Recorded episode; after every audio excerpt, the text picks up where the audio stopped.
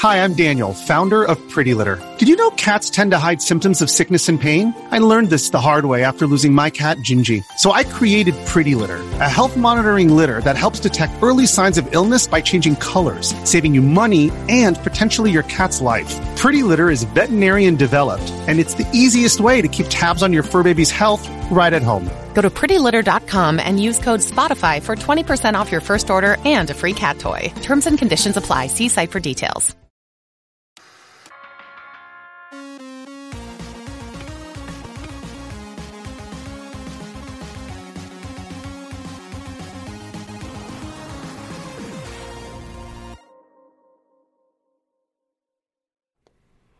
Hey, what's up, everybody? I am shocked and thrilled that I get to say this, but I am here live in person with Artemio. How you doing, man? I'm doing really well. Thank you very much. It's a pleasure being here with you, Bob. Oh, thank you. I'm so thrilled that uh, we get to do this. Um, and I, I, guess I'd like to start out doing what I always start out doing is, do I pronounce your name correctly, Artemio? Oh well, uh, in English it's it's usually the way that you pronounce the e, but okay. in Spanish we say Artemio. Okay. I'll, I do not think I could pull that off. I think I would. that, that's completely fine. You know, it, I'm very hypocritical in that. In that, when I try to say other people's names, it's very important to me that I get it right. Because a lot of people, you know, your name is your identity. I want to make sure everything's cool, but I don't care if somebody gets my name wrong at all. uh, you know something? I think that every every single word changes when it changes language. Mm-hmm. Same thing happens uh, with uh, I don't know sports names and mm-hmm. everything. Mm-hmm. So I think it's completely cool that that it changes wherever you go, right? It also, I don't know if you find this, uh, uh but I, I, have noticed that people change personalities when they change the language as well. Yeah, I've seen that every now and then, and it kind of, um, I'm trying to remember who was just telling me the story, but they, uh, they grew up in Spain, and then they came to America, and when they would talk uh, between their parents and their friends, their body language would change, yes. everything would change. It, it, was awesome. It was really fascinating. It is. It is. Yeah. So, um, so I guess for people uh, that may not be uh, fully aware of what you do, um, I think you're one of those people where a lot of people use your software and your work without really knowing that it's your that's doing it. So, would you give like a little rundown of your your uh, your projects that you've been working on lately? Lately, I've been working on a on a project called MD Fourier. That's mm-hmm. uh, that's a, a, tool to analyze audio, uh, mm-hmm. mainly game console audio. It could be used to, to any kind of uh, uh, audio device, but it's it's designed to run on, on old consoles. And there's uh, one part that's uh, uh, we, we call it well, I call it the tone generator that generates the tones that will be analyzed, and then have an analyzing tool that analyzes that on the PC. So you run it on a console, record it, and use the PC to analyze the difference between two audio signals. It could be an emulator and a, and a console, two different consoles, something like that. Also, the 240p test suite is a, a group of, uh, of tools mm-hmm. that uh, run on different consoles. That's my main focus late, lately, yes. So your um, the 240p test suite has been a tool that has completely changed the way that I approach video capture and testing some of the consoles that I test in. I'm so happy um, to hear that. Yeah, the the checkerboard pattern is how I calibrate phase in all of the direct capture, and without that, I mean for the for the consoles that don't have the 240p test suite, we're so spoiled with that that and I have to set phase. I usually take like a title screen and then I go into a game, and it's 15 minutes to figure it out. Whereas if there's 240p test suite on the console, I just open it up, move the slider, that's it. It's all set. so, uh, but it's not just that, of course. You have audio and video tests. You have the scroll test, which is such a help for um, for both testing between 480i and if 240p is processed as progressive or interlace, but also for tube TVs, any CRT, if you get that wave effect on it, you know that your geometry's off and it's so easy to just have a, a, something that you could push a button and it's there. You don't have to load up a game and go to a level and, and try to do the same things over and over. So it's, it's really helpful. Um, where what made you start to do that? What was the very first you know inference for that? Well, it's it's a multitude of reasons. Like uh, in everything, it was just a special combination and a special moment. Because uh, my background was on well, I'm a software engineer, mm-hmm but uh, my background was in TV broadcast at the time. So, and I was into home theater. Mm. But I've always uh, been interested in how stuff works, and I kind of understand the world by measuring it. So I went into Scalers. I got an XRGB2, mm-hmm. And I wanted to know how it worked. And that particularly accentuated itself when I got uh, an XRGB3 and the FrameMaster, because the change to HDMI was um, was a big one, right? So I wanted to know if it was doing the things that it was supposed to be doing the right way, and there were nothing, no tools out there. So I, I was in the position that I, I, I like to know how the console works internally, but uh, I don't want to make a game. But I want to I want to make something that's useful. So I ended up saying, okay, uh, I should just place the test pattern, and in particular, I wanted to know if uh, a checkerboard at full resolution would be solved by the by the scaler, and also if I alternated that between black and white, right, uh, just changing the checkerboard between positive and negative, I wanted to figure out if the scaler could put up with that. And also, I wanted the grids for CRT geometry checks. So Right. I made those on the Genesis and um, sent those to, to Fudoh so, so I could get some feedback and see if that would be something that the community in general would be interested in. So I got some feedback, and there you go. That's how it was born. That's absolutely awesome. And it's funny too when you work on projects like that. Like Retro RGB started out as a, a Google Doc that I shared between my cousin and a few friends, and we thought, well, maybe a few other people might like it, so let's make it into a website. Like, we had no idea people cared, and it's it's funny to hear you say, oh, let's see if the community might want this. Where as, as soon as it was released, everybody went, whoa, this is perfect. well, well, not really. It, it- that's that's also one thing that would be uh, good to know for content creators in general, because even if you push something out there and, and, and maybe it's useful, but maybe it isn't, this was something I made for really myself, right? Uh, I was the main user here for, for me, right? Uh, but uh, when you push it out, don't expect it to be accepted, accepted immediately or, or some feedback immediately. It'll take time, right? Yeah, that's an excellent point. Um, do you remember exactly when you uh, when you released it? Because I definitely remember exactly when I discovered it. Okay, yeah, yeah, I do. It was in Jan, not January. It was like June 2011. That all right. So I probably discovered it in October or November of that year because I had just started to get uh, get the website together. I just decided it was going to be a website, and I was trying to find a way to get test patterns on a Sega Genesis. And I thought, well, I remember Sega CD had that CD plus graphics mm-hmm. ability. So let me look into seeing if I can get test patterns. Maybe I could Google how to make CD plus G. Then I started going into it, and maybe 15 minutes into my research, I stumbled across your software and went, Okay. It's already here. So Somebody already did it. So I burned it to a CDR, and that was my, my first experience was the Sega CD version of that. Oh, good. So I think that was before I even owned a ROM cart. So it was Yeah. just, uh, yeah, it was awesome. And that was the idea. I, I, I really wanted to push a Sega CD version because uh, it was way easier to get a CDR than a flash card. But it's, it was a nightmare for me to, to make that work. And at first, it was just like a quick hack with uh, some, some other people's work, awesome work. That uh, was it. Basically, was just a Sega CD loader and the Genesis version just being pushed. Right now, it's it's way better. It has Sega CD specific tools and, and some specific code. But uh, yeah, it, it is. It, it's interesting that you bring up the test patterns because that, that means that you were used to using them elsewhere, right? Sort of. So I've I've never been an expert at something. I've always been the middleman that knows a little bit about a bunch of stuff, and I, I just knew that if I had got SMPTE test patterns and uh, full color screens, I would it would help for calibration. But you knew that. Yeah, That- I that- didn't really know what to do with it, but I knew that I needed it. Well, it, it's interesting because people tend to think that test patterns are just like a, academic, right? But they are uh, they're extreme cases, and uh, that that helps uh, checking everything that's possible. Like with MD Fourier, people think that. Uh, it, it's a taste, test pattern in itself in some way. The the idea is that you you cover the full range, and same thing is with video patterns, right? You try to cover the full range, but some people don't trust that. They think that the com- endless combinations are richer than the than the test pattern, and I understand that. Okay, that's Yeah. So for me, uh, it was Steve from HD Retrovision that has been m- my Sherpa for the test patterns, I guess, because um, a lot of people will use the test patterns as an example to say, all right, well, you see the way red and blue bleed together, that's wrong. And Steve was the one that showed me how that reacts in real in real life.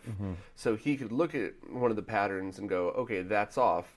So check out this part of this game. You'll notice That's it a- there. Right. Yeah. So that was, and even things like, um, even measuring on the oscilloscope, same thing. Steve's been very patient with me and teaching me how to look at the lines to know what that's going to affect. So I'm, I'm still at the point where I mostly just quote the patterns and the scope plots, but I'm starting to get better at understanding the real life um, implications. implications. Yeah, but that. that's the that's the interesting point because test patterns are meant to just condense a bunch of things in, in an easy to find or, or easy to go to place, right? Mm-hmm. And uh, the real case scenarios where that's what's what we experiment, that's what you want to play in the end, are harder to catch because it's like level five on Sonic on that screen. So it's that it's they're just a shortcut, they're a condensed shortcut. Yeah, we were joking around on the Discord the other day how I used to always use that picture of Link Yeah, that's in true. Zelda, and I, I'd always I, I always used the one right when the game started, and I think it was Firebrand X that recommended that I just go to the first save point in the game because then you have the swords that adds another pattern of color to it or something. And uh, to be honest, I almost never use that anymore because I'm able to show these things in different ways. So that's uh, you know your your software has certainly helped for that. Uh, and the other thing that it's been tremendous for me was with testing lag. Okay. Um, the the stopwatch in there. So uh, I guess I'll explain how I use it, maybe if you wouldn't mind explaining how it works a little bit. But I always split the console's signal, one directly into one CRT monitor, and the other into whatever scaler that I'm testing, and then put them next to each other. And since it's always less than a millisecond to get uh, an analog signal into a CRT, then whatever the difference is is how I can measure the lag. Um, but how does that stopwatch pattern work, and what do the individual colors or the numbers inside represent? Oh well, uh, that was a Fudoh's idea because I had a, a lag test before that I hate, but I, I've never removed it. The manual lag test. It's meant just to to get a feel. Right. Okay, it's just a, a practical thing, just to get a feeling of how it feels, the feedback. It's never intended as a scientific proof of anything. Right. Right. But uh, he said, well, we could split it, and then you could make a counter that just goes frame to frame, and each, there there are eight circles, and each each circle is blue and turns red whenever that frame is selected. So so you just count to eight and go back to one, right? And uh, the idea is that you take the picture, and depending on what sensor the camera has, it'll it'll be same frame full or just same line at least, mm-hmm. right? But it'll be cached uh, in both, and you can count how many circles there are between them mm-hmm. and tell how many frames the signal is delayed on the other display, mm-hmm. right? It also has a counter with the numbers changing between blue and red so that you can kind of tell. And recently, like a year or two ago, there are some black bars on, on the on the sides, and those black bars uh, change between black and white. Okay, Oh yeah. and Okay. those are meant for high-speed cameras because you can tell what scanline the progressive display is changing at the moment in regards to the CRT with those bars. That is incredible. You know, I honestly didn't notice, and I use your I use that. It's got to be once a week now on average. Um, but ever since I got that 960 frame per second camera, I, I now I'll go back. I should be able to notice that. Yeah, you'll be. I use for this. I mostly use those eight-inch test monitors Hmm. that are very beat up. So I, I it's probably outside of the, the screen range. so Oh, I'll yeah. probably have to get the geometry back in. But that's an awesome feature. Yeah, and, and it was you know it's it's when I when I made the suite I open sourced it. My idea one of uh, there were like three goals for the suite. Uh, one was to create the test patterns. Test patterns are meant to to uh, you know um, have a snapshot in time of how a console analog display works, and then replicate that for the future for preservation. Okay. Also check if emulators are doing the right thing. That was part and scalers. That was part of, of the idea. Uh, the other goal was for me to understand how they work. So that's personal. But the third goal was to have an open source project where people could learn how to code for a specific console. if they want to start up. Because back in 2011, there were no uh, examples other than the SDK examples that were small, right? Right. But uh, I bring this up because that uh, modification to the 240p uh, test suite manual lag, well, passive lack test pattern, Mm-hmm. that was the first contribution uh, ever from somebody that was uh, like a patch, like this I bring f- up forth, and uh, I could integrate into the suite. And and unfortunately, it has been the only one. Oh, really? yeah, it's it's it's strange. Uh, maybe uh, people don't know that's possible, but it's a constantly changing uh, set of tools. So if anyone wants to contribute, they're completely welcome to do so. Any suggestions or, or good enough uh, ideas are just implemented. You, you know, Yeah. uh, you you wanted those A- ABU uh, color bars. They're now in there. Yeah, that's, that's- awesome. You know, when you say that though, I think I think the reason people don't contribute too much is it's a, a pretty full set of tools at the moment, but have, people have ported it to other consoles. There, there have been some ports. Uh, an amazing port by PinoBatch for the NES and Game Boy. The, he's done he's done great uh, work on that. And also, there's been some PlayStation. It, it's not finished yet, I think, but he's uh, he was working on that. Not not PinoBatch, somebody else. And there's also an inspired version for Neo Geo. Yeah. Um, th- there's no audio tests in that, Oh, unfortunately, see. but that I hope they implement those. And there's also the Sega Master System one that was Oh yeah, by that that well. and that's really amazing. The guy did a really really good job. Yeah, and he's even I think he's adding tools in there so you could tell exactly what chips and what revision board are in there based on what I, I love doing are. that, getting as much information from the console as possible and displaying it back. Absolutely. Because the thing uh, I, I thought when I was making the, the 240p test suite was I'm inside the console. What can I do that I want to know from the console that I couldn't before? Yep. Right? And uh, I, I recently implemented a set of tools for Sega CD to check uh, that Sega CD units. I've not had the, the time to make a small video on that, but the idea is you ca it's, it's a little known feature or, of uh, Sega CD, but it's always on when it's plugged into a Genesis.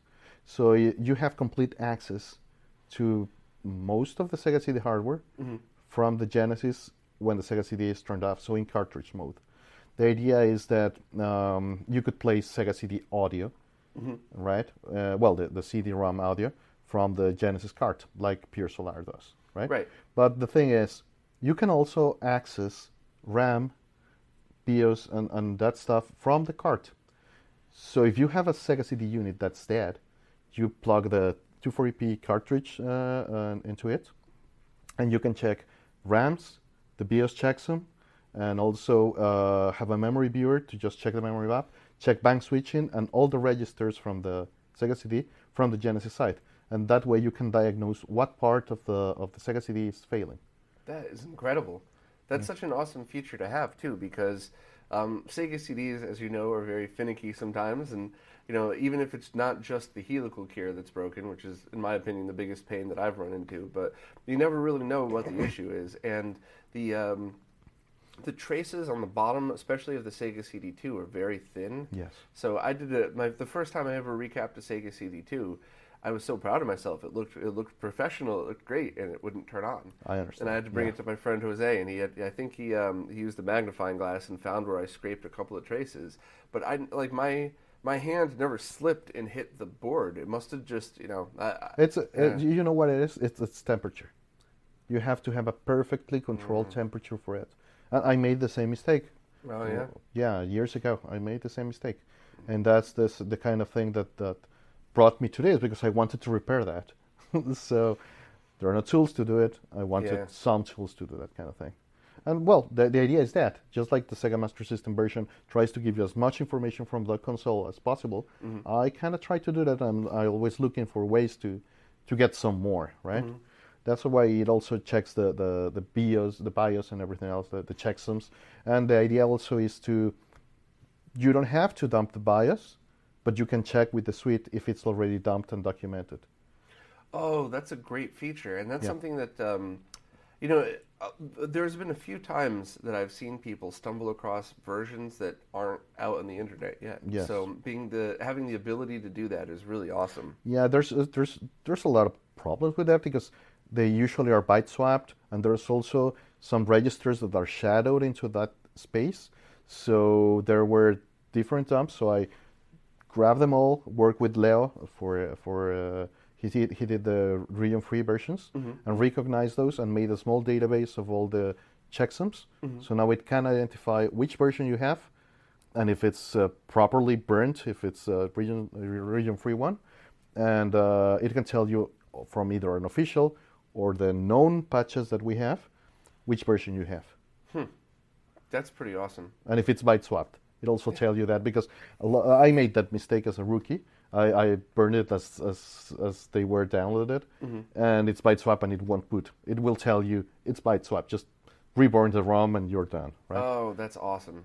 So now it's a now it's it really is more of a test tool as well, not just a test pattern. Yeah, I, really I, awesome. I, I had to change the menu structure and have a new entry at the beginning that says hardware, hardware tools. You go into that, and those are there. Yeah, I saw that. I really liked how you reorganized the menu and the structure of that. Thanks. Um, it was it wasn't bad before, but this feels uh, more natural. Yeah, it was so cluttered because everything just was, cluttered. was added in. Yeah. Um, so I guess the uh, the next project I want to talk about, which has been a giant help for the triple bypass project as well as the MiSTer team, of course, is MD Fourier. Um, so I, I I try to always explain it properly, but it's essentially like you said, a test pattern for audio, mm-hmm. but it's a way that people can use a, a measurable unit to to compare one version of a console to another. That's right. So no more relying on your ears. No more, you know, if you have a cold, your you know your hearing's going to be a little bit off. You know, stuff like that. And that's been that's been a help for so many reasons. So for you know, selfishly, many of us love the VA3 version of the Genesis One, so we want to have whatever we're using sound like that. But it's also preservation based too, because when you have a lot of these, uh, like the the very terrible emulation consoles of the Genesis, the sound is awful who knows what's going to last the longest. So if if you didn't come up with this, you know, our grandchildren might think that that AtGames console is how Genesis sounded, and now we could have a metric to say, you know, here's the original sound. We could um, tweak all of our emulators and the, the MiSTer project to get it sounding like an original. And I think the uh, the MiSTer team's even working on um, switching between like Model One, Model Two, so you could actually have a legit different sound just to match the same consoles from when we were kids. So that's incredible. Well, um, what made you come up with that idea, and how did you even get started? Well, it, it was again a combination of factors. I have um, I, my office is way on top of, of where I live, and whenever someone rings a bell at home, I never I never listen to it. So I made some. I placed a Raspberry Pi with a Fourier transform that checks for the microphone for for the for the ring every second, and whenever it catches that, it, it rings me to my phone. Okay, so I had some experience with that, and also made a lag test suite for the, the Dreamcast.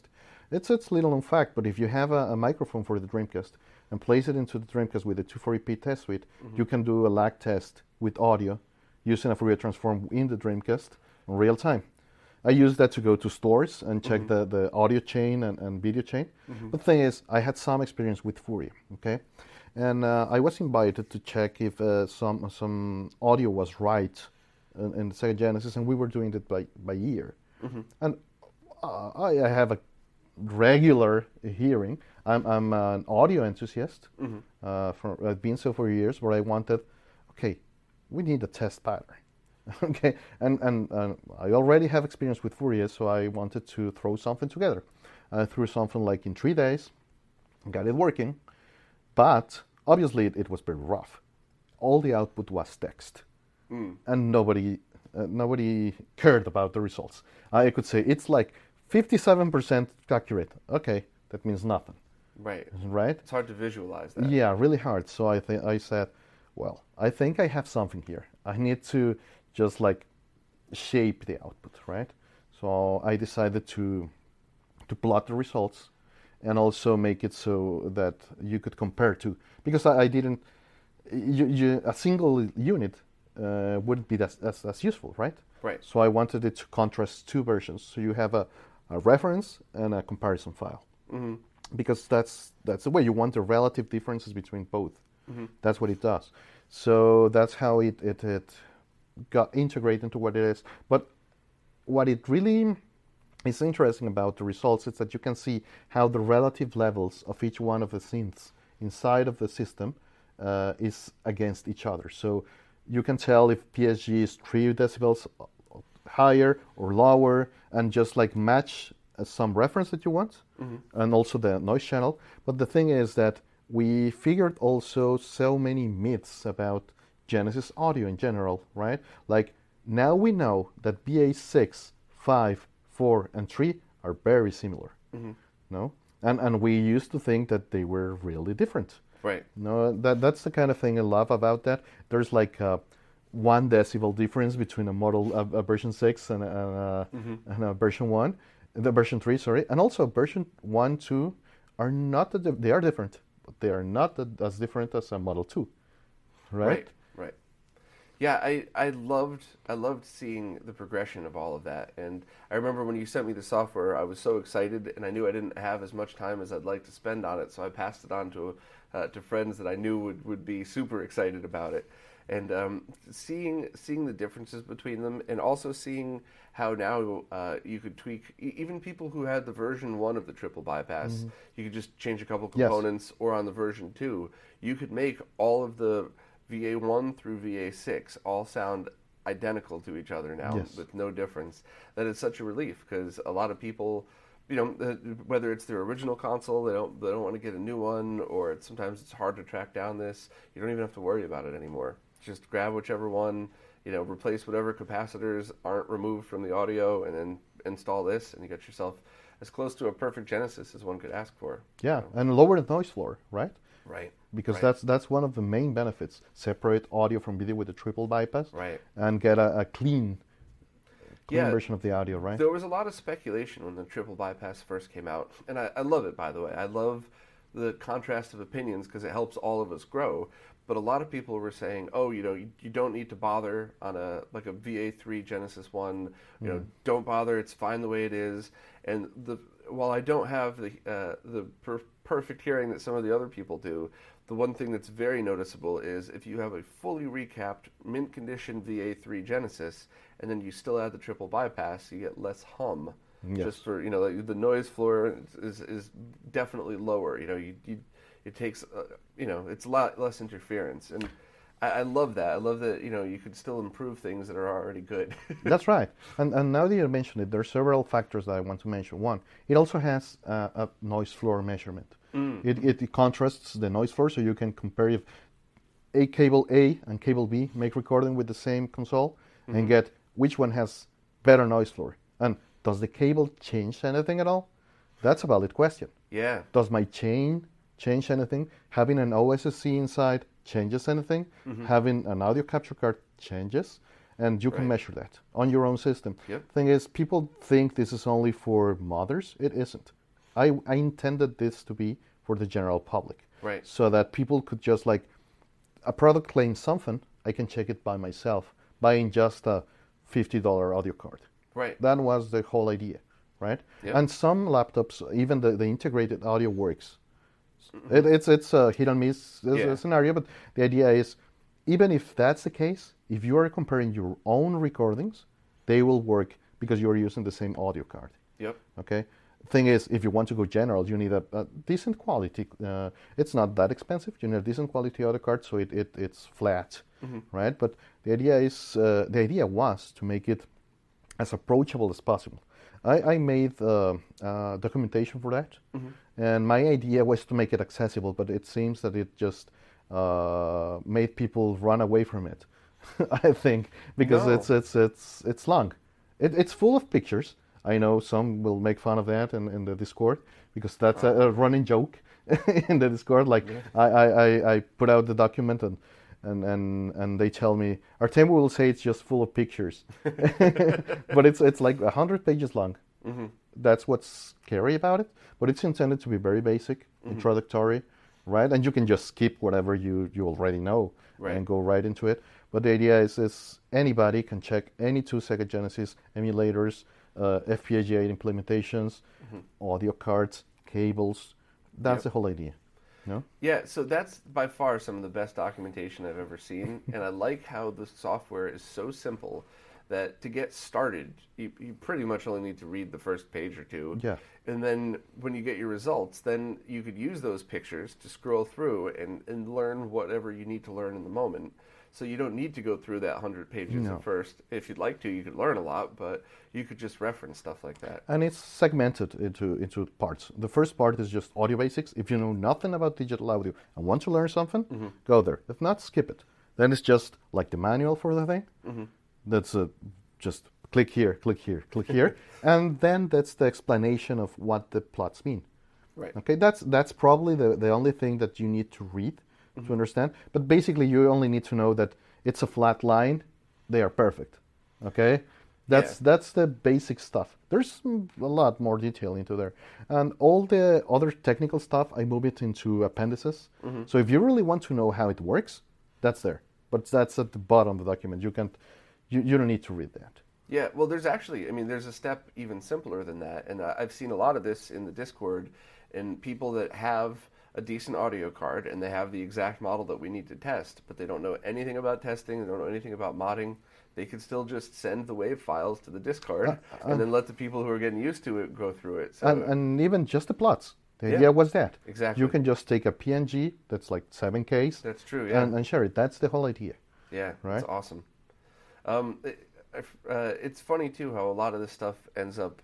Um, you find other uses for it after you've come up with it. Yes. Because what you were saying about testing cables, so many times I get the question, "What's the best cable?" or "Is there a difference between these cables?" And the truth is, it's it's all about your setup. You know, I mm-hmm. when if you tested a cable here on this table with you know not much interference around it, you could get a perfect reading out of it, and then you go home and you lay it next to your 50 other cables, next to your AC outlet. Who knows what it's going to work like? So now, if people really want to know, like, hey, you know, let me, I'll move my console over to my table, test it here, and I'll move it back, and let's see if there's an interference difference. It, it- it's a great uh, tool for troubleshooting, so you could figure out what's getting you the interference in that. Yeah, and that and that came out from the Discord because I I already had thought about it, but I thought nobody will care about having a noise floor measurement, and uh, it's, it's it's so tiny because it's like 30 decibels below the signal, right? But it's meaningful. Uh, they they pushed me to to just like, hey, do this, please. And Yeah. uh, I already had everything in, pel- in place. I just had to make a new plot, and it worked, right? That's awesome. You know, a, a real world uh, example of this is if you're playing through like a, a Sony PVM speakers, probably not going to tell the difference between anything. No. But if you have it plugged into a stereo with a subwoofer, You'll noise definitely floor, notice it. Yeah, I mean, you you it would be impossible not to notice the difference in the Or even with headphones, you know. Yeah, that's true as that well. yeah. because you, you you pick a lot of detail with headphones. Mm-hmm. It's it's the cheapest, simplest way to get high quality audio of any setup. Mm-hmm. Headphones, right? absolutely, So uh, you you'll notice a big difference with that. that's very cool. Um, so now you've also ported it over to the PC Engine. That's right. Um, I I don't know much about the revisions of the hardware. Uh, is there something like the VA3 Genesis? Is there a, a good modeled PC engine, or is it just preference? Uh, It's it's been said that the SuperGrafx is a gold standard, and there is some evidence to sustain that because it has a very very low low noise floor when compared to the all the other versions. That would be the the main uh, uh, I don't know advantage of a SuperGrafx, but they all sound different. That's what I thought. So uh, if you have a SuperGrafx, what w- uh, it, it's a difficult thing. We, we decided upon model three, uh, version three of the Model One, right? Right. The Genesis, but that was an arbitrary decision. You could you could say the first revision is the canonical one. You could say that, Yeah, right? Be fair. Uh, and you could also say the last revision is the canonical one because it was later in development and they, they decided something. But in Genesis Audio, you also have uh, not just the evolution and the progression of how audio changed, you, you also have different uh, production uh, standards. They changed the audio chip. They went from one technology to another. They integrated it into an A, uh, uh, into a, an, A, uh, an ASIC chip, and several things changed, right? So we decided upon a, a Model One version three because there was some distortion on version on version one, some distortion on version two. And version three was like okay, this is the first revision, and it's corrected, so we decided upon that. There's there's some data to back it up as a decision, right? Right. On PC Engine, you have 13 revisions of the hardware.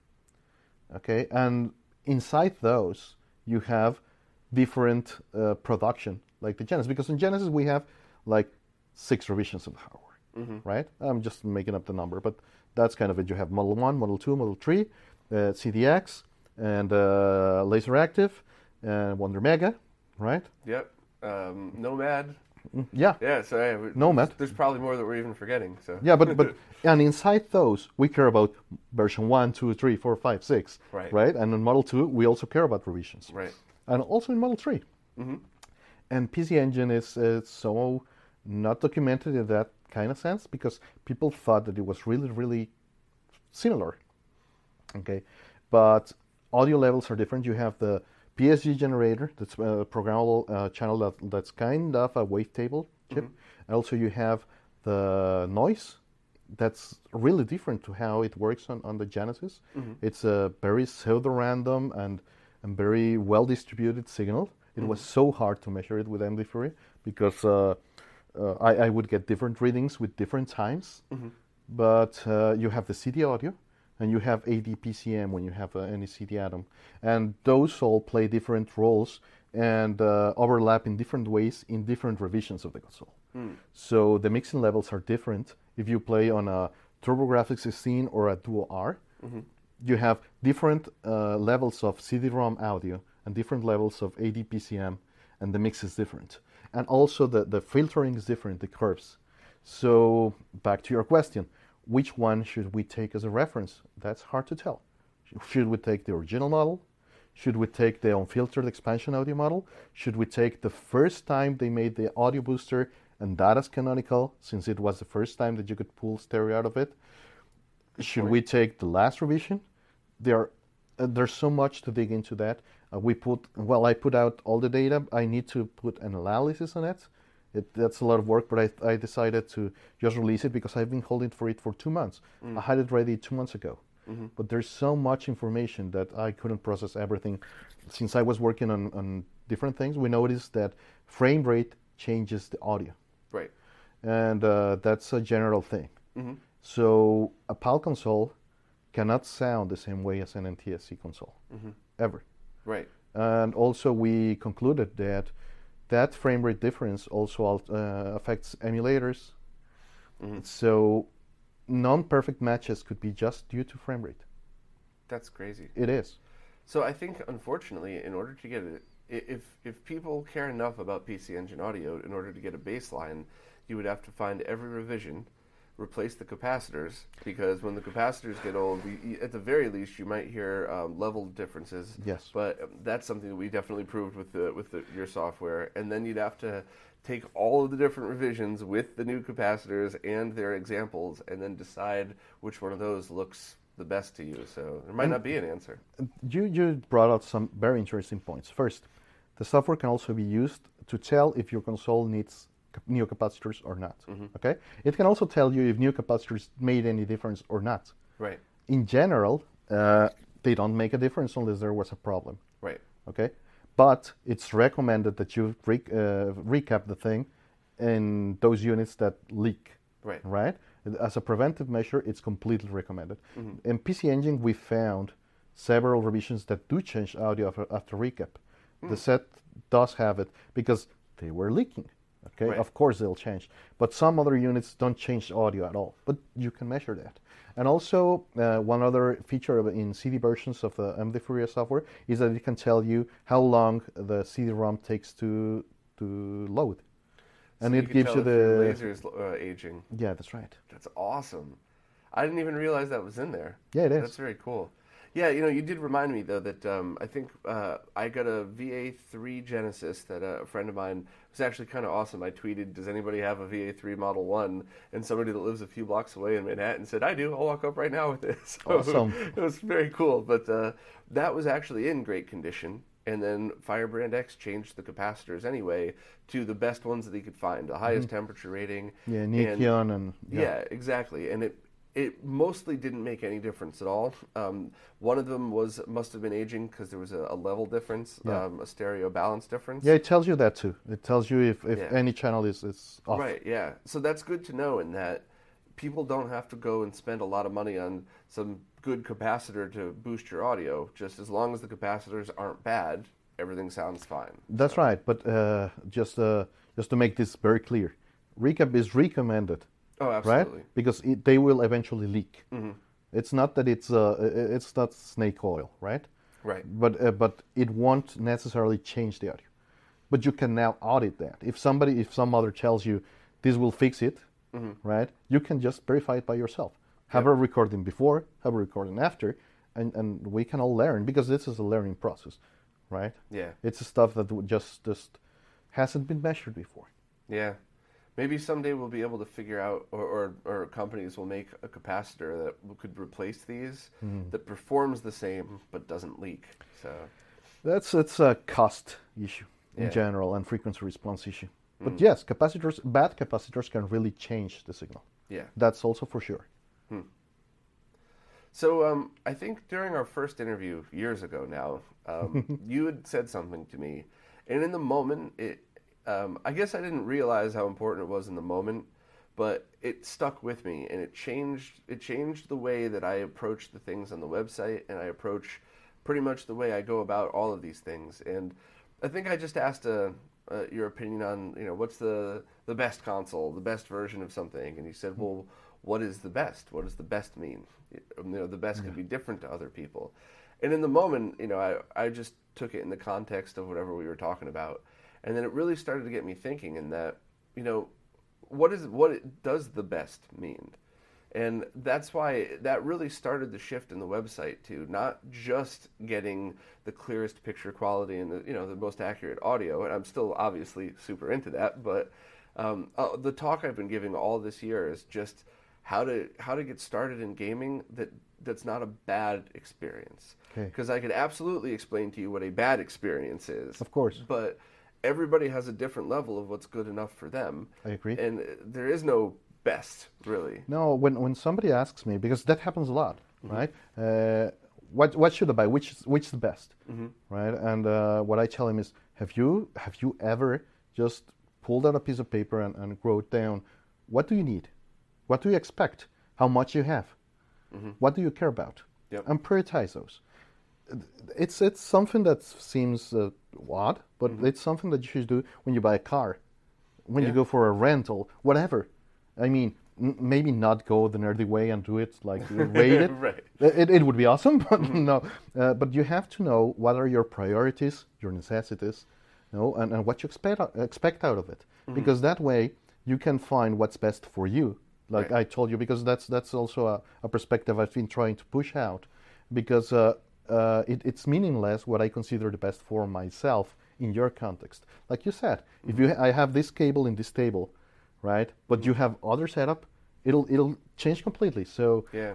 uh, yes, you can have a good idea, or, or you can ask people, why do you prefer that? Right. Right? Right. But but not necessarily that's going to be the best for you. I get that most people do that because uh, they don't want to think about it, right? They want just a, uh, I don't know, they they want just a, a shortcut. That's the that's the, the idea. No, you get a shortcut and you get the best since you're asking the guy that knows about it Right. right? But that doesn't mean that it will uh, it will work for you. Uh, I I agree hundred percent, and it also from from my perspective of somebody that's always recommending products, it also means that you just because somebody says, "Oh, this is the best for me," doesn't mean you have to spend that much money to No. enjoy it as much as that person. No. And I love that you use the car reference because that's what I was using in my panel talk, and uh, that's funny because it's the same thing. Like, what's the best car? Well, what are you doing? Are you racing? Are you, you know, do you need to carry equipment? Like, how many how many people are getting in the car? Like, there Yeah. is no what's the best car. No, and, and, also so- you have to factor in: do you just want it to show off, right? Right. Uh, And it's a valid point. Mm-hmm. Okay, some people just go, "No, that's elitist." Well, if he wants to do that, if he wants to show, that's good. Okay, that's that's his use case, not yours. Yep. You have to decide upon your own. Yeah, you know, there's um, there's a lot of people that I've talked to in the Q and A sections, of the panels that I do afterwards, And it, it's funny because a lot of a lot of people have the mentality of, and I, I completely agree with this. By the way, if, if this is what you want to do, but some people have the mentality of, you know, I'm I'm an adult now. I saved my money. I don't have time to play games that much. And when I do, I don't want to be distracted by anything. I want to have the clearest picture. I want what, whatever whatever everybody thinks is the best, and that way I can just turn on my console and not and only just enjoy it and I completely respect that 100%. Some people, uh, some people that's video based, some people that's audio based. They could play on composite video, but if the audio is crackly, it'll drive them crazy. So that's uh, it's very cool. So thank you for for for pushing that to me that in our last interview That's- because that's it, awesome. it really did like it, it completely changed the way I approach all that now and while I'm confident in telling people what not to buy That's awesome. That's a great point. you I know, spreading it out and what all your choices are I'm really glad about that. And also, there's there's one other point of why should the general best recipe should be avoided. Sometimes that's just a myth. true Sometimes the best is just the the best that was known 15 years ago with no knowledge, right right? And that gets just like pushed and, and forever. You know that's that's an excellent point, and I, I don't want to name any names because I don't I, I never intend to. to We're all learning people, here. but yeah. But there are a few companies where for a while people people thought, oh the you know the number one two three super gun's the best. That's the one you have Hmm. to buy, or you know the the three four five remake of this console is the best, and it really just turned into a myth. And then when you start to break these things down, you realize that. Sometimes they're no better or worse than others. Sometimes they're not even that Uh, good. It was the So- best for that person. was the best Yeah. for that person or it was just a stigma a myth that, Yes. that was never it was never the best it was just okay and people started calling it the best so Yes. it's something yeah that's uh, it's good to always question that stuff Yeah, so every time. yeah. yeah um, so do you have any other projects that you're working on at the moment so i mean the 240p test suite and MD Fourier are pretty huge projects so i don't i don't expect you to be working on something else that big but were there any other fun things that you've been working on Not recently. I, I worked on the CPS2 the suicide project. right and a few other things to help diagnose arcade PCBs. Mm-hmm. But no, not not something big. I, I I don't know. I want to update all versions of the suite and get MD Fourier on every single one of those, mm-hmm. if possible, uh, because uh, not every single time be, it will be completely possible. And I'd like I, I'd love to get like a, a kind of 240p test suite and MD Fourier on arcade boards, every single one of them, yeah. because you know we're at a time when when we are replicating them with MiSTer. We we have Mm-hmm. emulation, we have, but we are not sure about the analog output or the behavior, right? Right. And I'd love to have just like basic stuff that would help you a grid and uh, and a, a test a tone sweep on every one of those. But that's like a lifelong project. I, I would love some people dropping into into this stuff because it takes so much time to just like fine tune everything and uh, have it user friendly and, and just like a drop in replacement. MD Fourier, as I told you, it was like done in four days. But making it like user friendly, it took like two months right right? So it's it's I, I'd love to be working on something else, but I'm not. I'm, I'm saturated with stuff. I want to work on. I don't know what the next version of MD Fourier would be. Uh, I don't know if PinoBatch is going to go into the NES version. Uh, if not, I, I'll I'll drop in for that, and also maybe SNES. mm, that would be cool too Yes. Yeah, the um, so that, that brings up two different points. So the the quick one is yeah, there's also um, lots of myths about different Super Nintendo audio. So it would be cool to eventually get rid of uh, to to find out the truth about that. But um, what you just said reminded me of a question I forgot to ask earlier. In that, um, if somebody wants to port the 240p test feed to other platforms, um, you basically not, you would need an SDK to get it running on it, right? But you would also need to know the exact resolution that the platforms run on, so that the test patterns are formatted properly for that. Yeah. Um, so, for things like the checkerboard pattern, um, is that something that you would just, you know, you would make a, a high def version and cut out whatever the resolution is, and then put that in, or Well, it, it it's it would be self-explanatory once you are into the console. Okay, that's that's basically the reason I never pushed out the Nintendo 64 version. Mm-hmm. I have I've had that beta for like I, I was working on that when we when when you made that interview to me. I remember, right? yeah. Yeah, but uh, I just dropped it, and and I dropped it because um, there there's an issue. It, it the N64 crops the borders, and making that user friendly is a nightmare because I'm gonna push the grid, but it isn't 320 by 240. It's 316 by 236 or something like that. And people would go crazy thinking it's their setup, Right. right? And I don't wanna I don't wanna push that, or or, or I would need to flash a big warning, right? Right. Like this is supposed to look like this. It's not uniform. It's wrong. But that's the way it is, right? I, I would need to do that. But the thing is, uh, you, you learn when when you start doing that port, you you kind of figure out that, and also you have the limitation of the SDK. Or if you're doing it in pure assembly, well, you you have to learn the intricacies of each console. Yeah.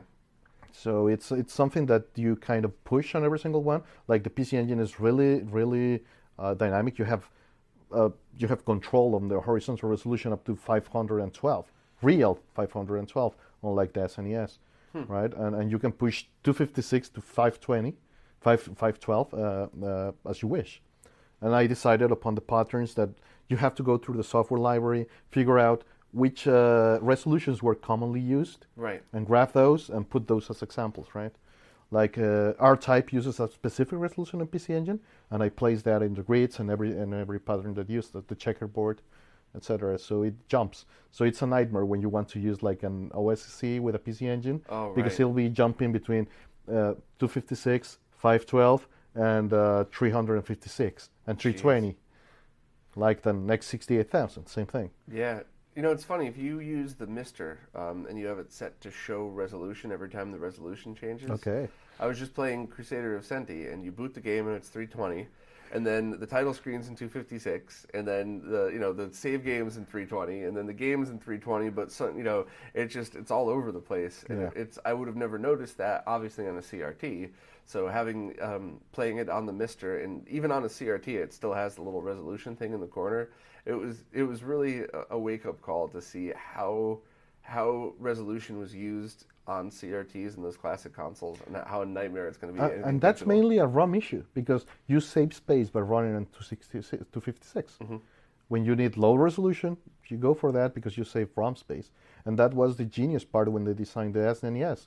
They decided to go with 256 instead of 320, Mm-hmm. and nobody noticed it. It would be like a, a whole mess today if uh, Xbox was 40% less resolution than PlayStation, right? Right. Yeah. And that happened with Genesis and SNES, but nobody made a big deal about it because it wasn't noticeable right. right? Or, or we didn't obsess over that stuff back then. We wouldn't have known it back then. Yeah.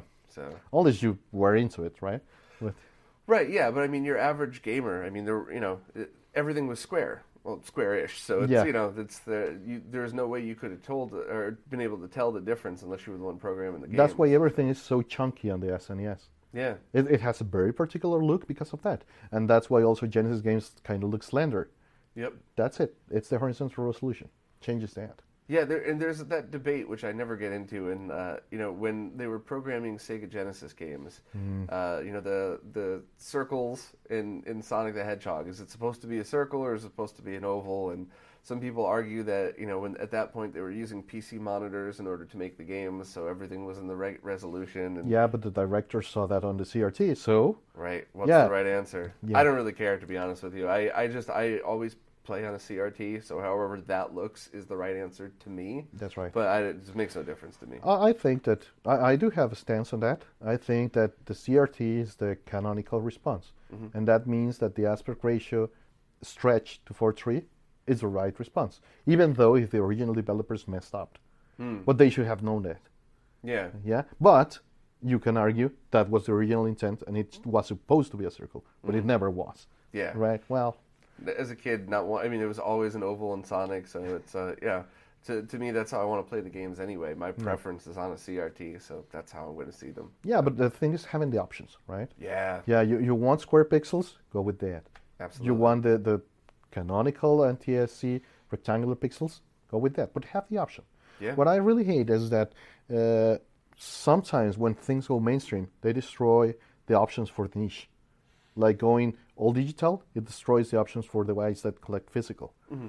But that's how the mainstream works, Yep. right? Thing is, as a community, we can have options, and that's cool.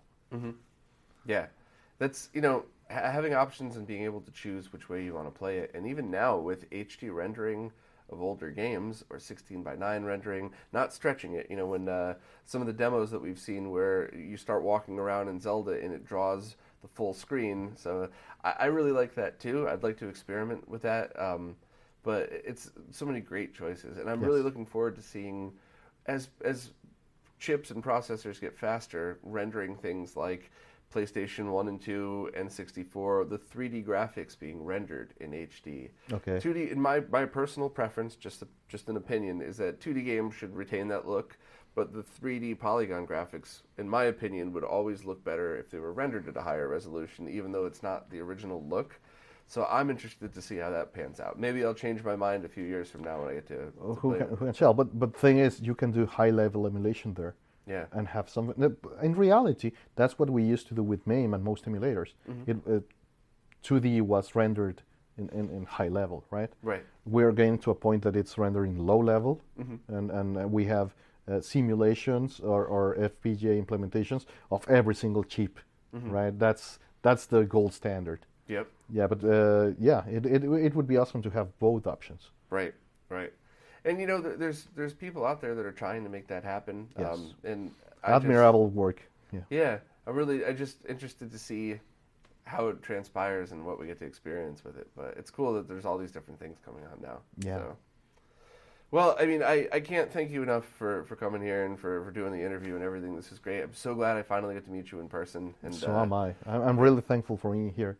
I love it. Oh, I'm glad. Uh, we, you know, we should try to figure out a way to get together every year or every two years or something, and that way all of us who talk all the time together can hang out in person. Cause Yes. it's uh, it's always it's always so strange to me how many people I meet, I give a big hug to, and say "nice to meet you" that I've talked to for years before. So It, it's so strange. It's uh, one of the things that this generation gets to experience firsthand. yeah, Yeah, because it's it's it's strange. Our regeneration in particular doesn't do like video chats or we, we, we text, right, right? So it's it's kind of it, it's way better in person. Always, absolutely, and even interviews too. Because selfishly, whenever I do the Skype interviews, there's always that delay, and it Yeah. feels different. Awkward, so- right? Yeah. So I always end up talking over people because there's that delay, and you know, no one knows if it's their turn to talk or not. So I don't know. This is awesome, but thank you very much. Um, you know, thank you all for listening, and Thank we'll you, guys. definitely do this again. Yeah, love it. Thank you, Bob.